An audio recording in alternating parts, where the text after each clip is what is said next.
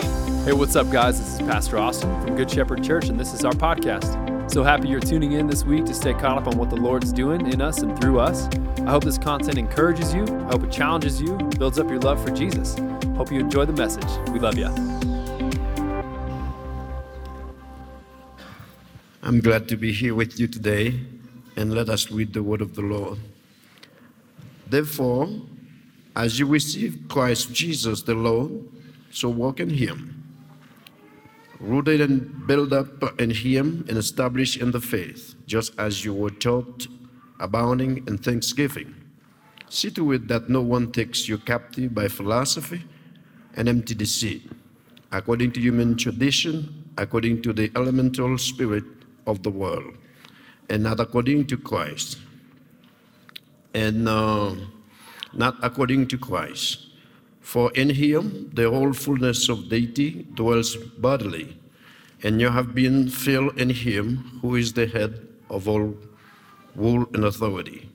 In him also you were circumcised with a circumcision made without hands, by putting of the body of the flesh by the circumcision of Christ, having been buried with him in baptism, in which you were also raised with him through faith in the powerful working of God, who raised him from the dead. And you were dead in your trespasses and, this, and the uncircumcision of the flesh.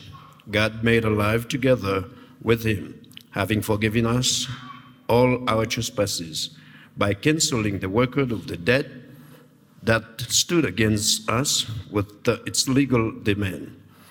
This he set aside, nailing it to the cross.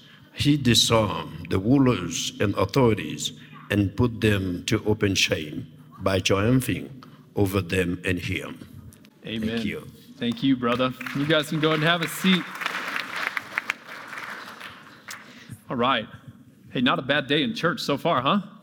That's awesome. So many good things going on. Uh, this, this is why we do All In Sundays periodically. We do them every about every three months or so. Um, and what we want to do, especially, is anytime you kids are in the room, there's there. I just want you to let you know. So if you're like in elementary school or even younger this morning, I want you to know you have something in you that, that we as adults need to get around every now and then. There, there's this childlike faith that hasn't been kind of tainted or tarnished by what adulthood does to you, that, that we need to see God doing a work in you as part of this church family. You, you are part of the church family, uh, just, just the same that all the adults are part of this church family. You may be smaller, but you don't have a smaller version of the Holy Spirit inside of you. Amen? That's meant you guys have a faith, you guys have gifts, you have things that we need as part of the church family. And so part of what we want to do in All In Sunday is just get us all together and say, yeah, kids, uh, you're not just a sidecar to what happens here. You, you are very much a part of the church family, doing what the church family does, and we are thrilled to have you with us. The other thing that I think this provides an excellent opportunity for is for you parents to just model what going to church looks like. Uh, it is kind of strange that if we would go uh, our whole 18 years with our kids, always sticking them in kids' ministry and never sitting beside them in church, uh, that would be a bit strange. Kids should see what it looks like to have somebody who loves Jesus wholeheartedly, who engages with the Spirit of God during worship, who engages with the Spirit of God during the message. And so, man, part of this, parents, is your chance just to show your kids what church looks like because there, there, there is more that will be caught than, than, than can be taught. You know what I'm saying? Like they will catch your faith probably better in some circumstances than you can teach them faith. So they need to see it in you, and that's part of what this is. Part of what this is also is just, uh, man, we want to remember and celebrate because remembering and celebrating the good things that God has done uh, was a vital part of what God was doing in the Old Testament. If you follow Israel's story at all, you'll quickly see that all the feasts and festivals they did was the continual reminder for Israel hey, don't forget, God's done some awesome stuff in and among you. And so don't neglect it.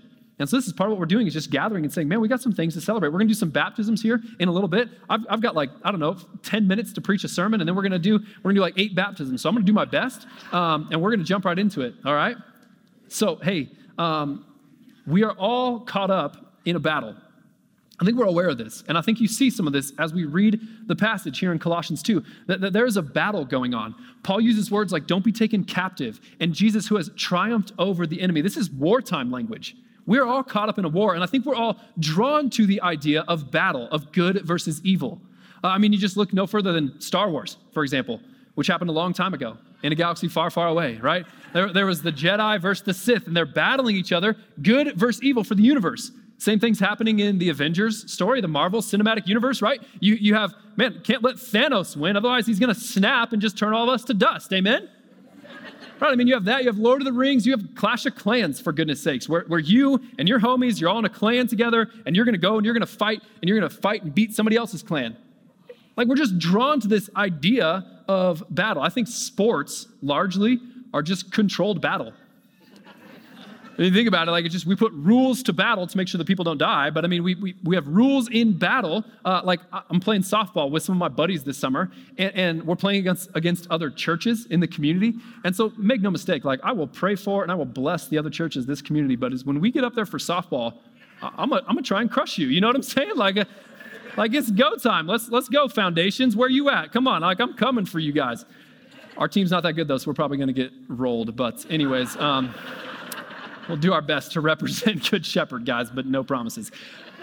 There's this idea of, of battle, and I think the reason we're drawn to trying to best or trying to conquer um, is because we all are aware spiritually that we are caught up in a battle.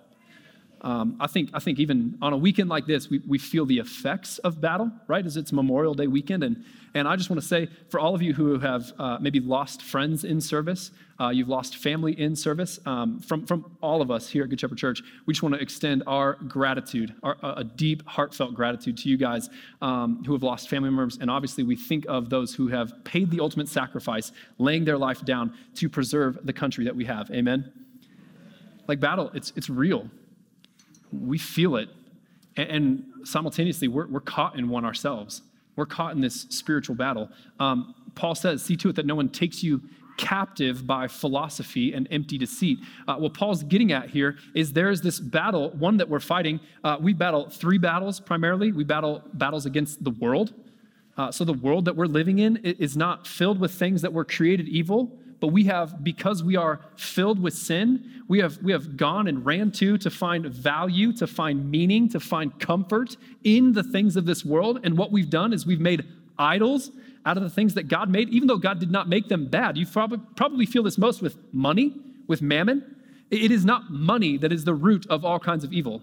It is not a problem to have a lot of money. What is a problem is for you to love money, to give your heart over to money.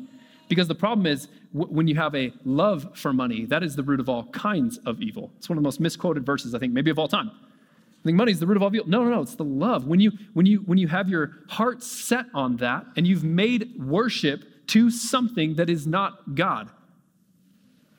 And that's what we do with the world. We're caught up in this battle of the world we're living in, where the things of this world, because of sin, we're getting pulled to fall in love with things like alcohol, things like money, all these different, maybe relationships, things that aren't in and of themselves inherently evil, but we turn to them to make them more than what they actually are.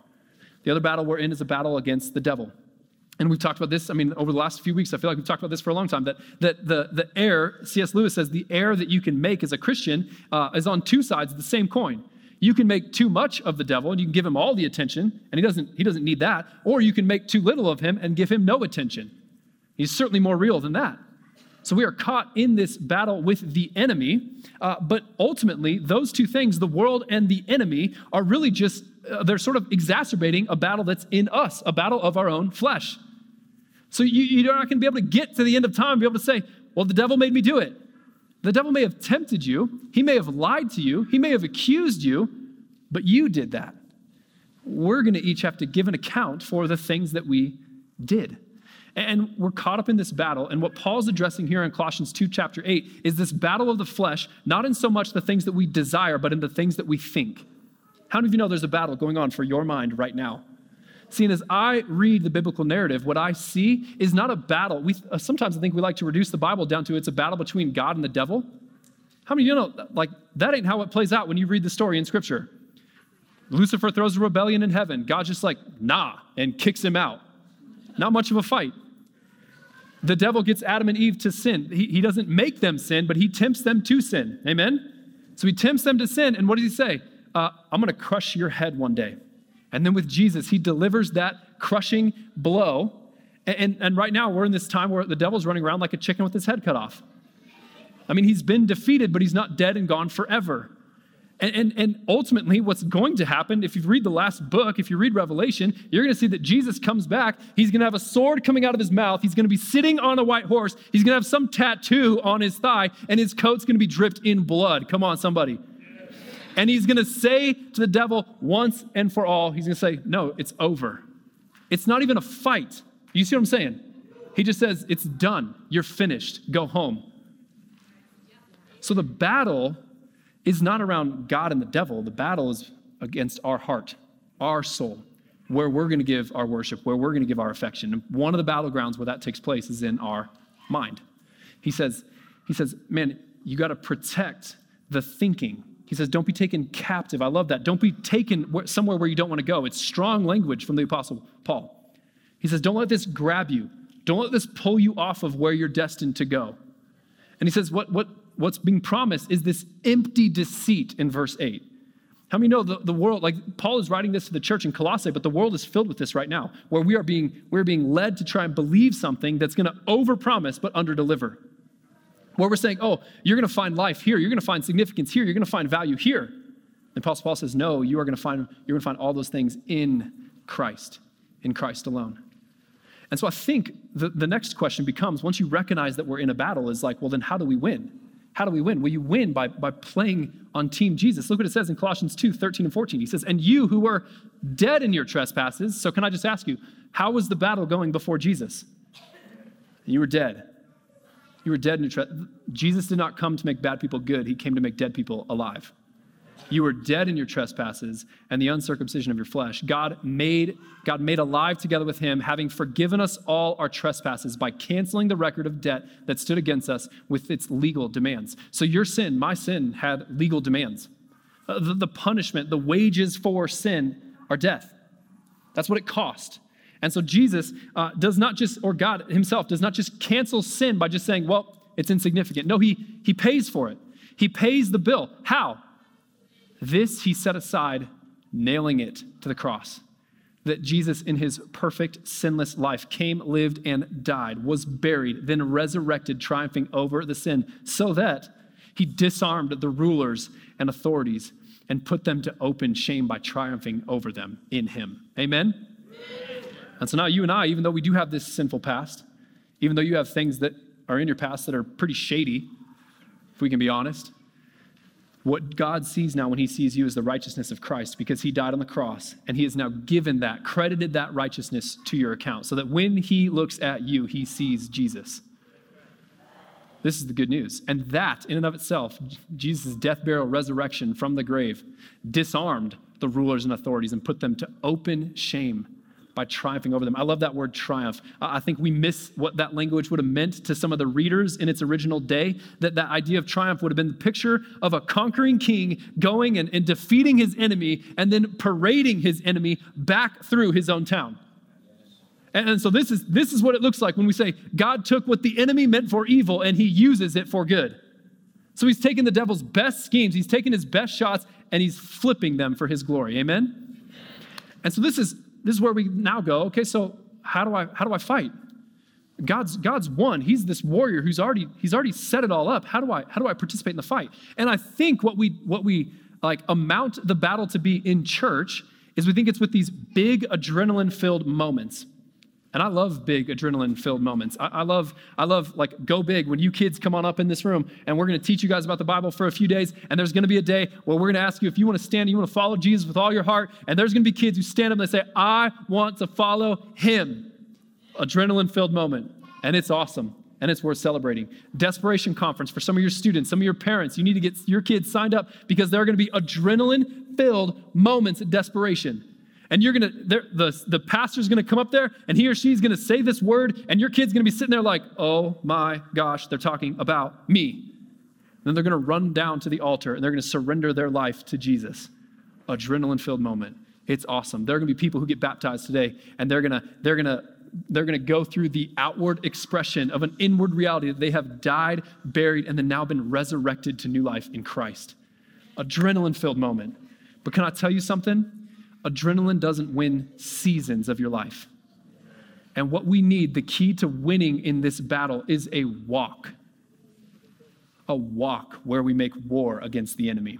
That's what Paul says when he opens this passage up in Colossians 2 6 and 7. He says, Therefore, as you received Christ Jesus, walk in him, rooted and built up in him, and established in the faith, just as you were taught, abounding in thanksgiving.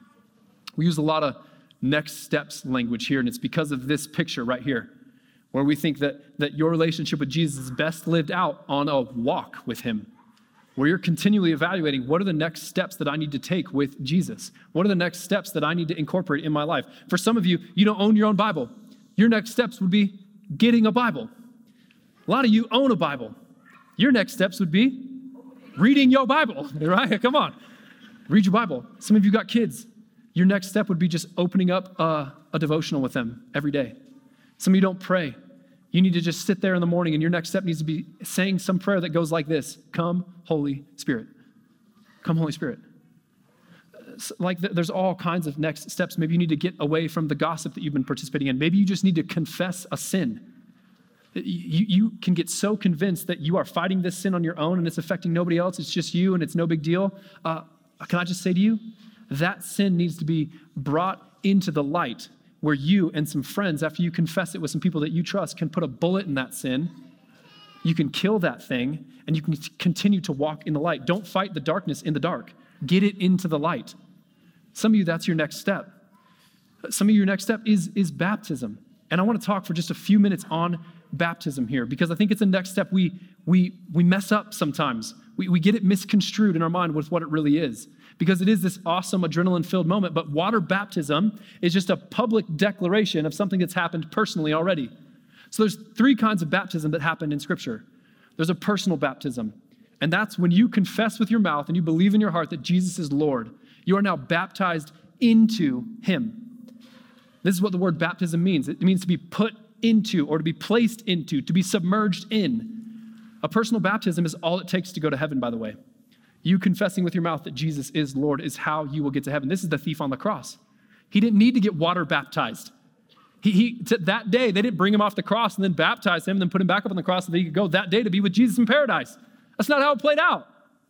But water baptism then is the second kind of baptism. It's a, it's a baptism that you take public. First one's personal, this one's public. This is when you get in the water and we immerse you because baptism by immersion is the only way that it happened in the New Testament. That's how Jesus himself was baptized, dunked into the water, brought out. So we, we have a public baptism that we're going to talk just a little bit more about today. But then the third one, I'm not going to spend any time on this, but there's a baptism of power, baptism of the Holy Spirit. And if that phrase is loaded for you, if that phrase is mysterious to you, you've never heard it before, I just encourage you. I don't have the time today. We've already been over that, right? I the time today. Kent preached that message the third week of January. It'll be very helpful for you. Baptism of power. But the baptism, water baptism, here's, here's what I want to say. Um, there are verses like this in Acts 2 38 and 39 where, where Peter gives a sermon, and it, apparently it's a good sermon. Like, like I've been preaching now for a little while. Peter gives a sermon, and like 3,000 people come to know the Lord. That's a pretty good day in ministry. You know what I'm saying? It says, Peter said this to them repent and be baptized. How many of them? Every one.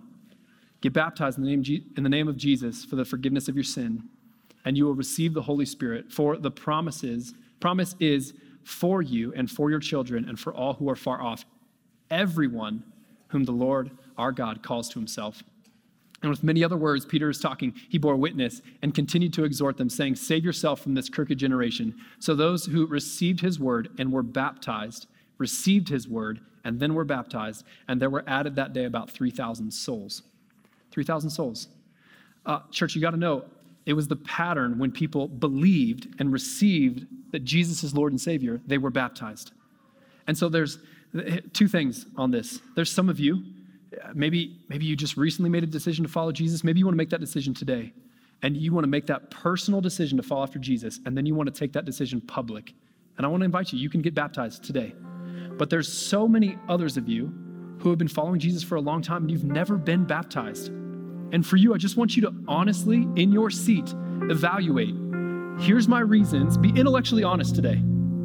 Here's why I haven't been baptized. I didn't wear the right clothes to church. We've got clothes. Uh, I, I, didn't want to, you know, this hair didn't just happen this morning, right? I don't want to mess that up. I don't, I don't know what your reason is. Maybe it's a lot dip, deeper than that. Maybe it's embarrassing. Maybe your story's filled with some shame. Don't dismiss what God might do through your story with you getting baptized. It's not going to save you. You're already going to heaven. But just think about the ministry that could happen with your testimony going public. For some of you, like the, on the flip side of that, there's some people that I think uh, get baptized multiple times. And here's a quick story. I don't have any time for it, but here it goes. I, had a girl in my youth group who got baptized, and I was just so excited as the youth pastor. I was like, oh my gosh, a high schooler wants to take a next step for Jesus. She wants to get baptized. Um, and I neglected the fact that in the New Testament, uh, we have a lot of incidences of baptism. Nobody ever gets baptized twice. Nobody ever gets baptized twice. And she got up in the water and she's like, well, this is my fourth time getting baptized. And I was like, okay. Oh, is that a problem? Like she's making a next step. She's making a decision for Jesus. Here's why it is a problem because if, if you think that every time you go wayward for a season, every time you think that you need to level up in your faith a little bit, you need to turn to the baptism waters, you misunderstand the fight that we're in, folks. We're in a fight of a daily walk. A daily walk. Adrenaline's not going to win the war for you. Like, so you need this daily rooted obedience uh, uh, to get baptized multiple times. Most oftentimes in a marriage today, uh, the wedding, the wedding ceremony and the actual marriage happen at the exact same time. But how many of y'all know you can get married at the courthouse, then you can have the ceremony where you take that decision public, right? To get baptized multiple times would be the equivalent of saying, "Well, honey, we had a fight. I think we ought to stand up in front of everyone and get married again." No, like listen, if if you've drifted for a while, I don't want to neglect that. You don't need to get baptized again. What you maybe need to do is make a harder decision to confess some sin, to press into some rhythms that you aren't too proud of right now. Maybe there are other things that you need to do, but but getting baptized for a, second, third, fourth time, you, you're trying to be sustained off adrenaline. And what you need is you need some daily substance in your life. The third thing that I want all of us to note is that in Matthew 28, the Great Commission, uh, Jesus says, Go therefore, all authority has been given unto me. Go therefore, make disciples of all nations, baptize them in the name of the Father, and the Son, and the Holy Spirit. So there's this call, I think, in the Great Commission that who should be baptizing people? All of us. All of us. Like it's not just the pastor's roles to be baptizing people. We'll I'll baptize people all day. I'm gonna baptize my son here in just a little bit, and it's gonna be awesome. But but here's what I want you to think about your job as a minister of the gospel of Jesus Christ is that you would get up in that water and you would look at your friend's face. You would look at your coworker's face. You would look at that family member's face and you would watch them after they've made the decision to give their life to Jesus. You would put them down in the water and be the first person to see that face coming out, participating in the resurrection of Jesus Christ. That's that's on us. That's on us. And so if you've been baptized, my challenge to you is who is it that's in your life that you want to baptize? And man, start praying for that person, start loving on that person, start serving that person. I don't know what your next step is, church, but we all have one. We all have one. And so, what we're going to do now is we're going to sing a few worship songs, and then we are going to baptize about eight people or so. Our service is probably going to go just a few minutes over, and I, I'm sorry, but I'm not apologizing. So, would you pray with me? Can stand actually as we pray.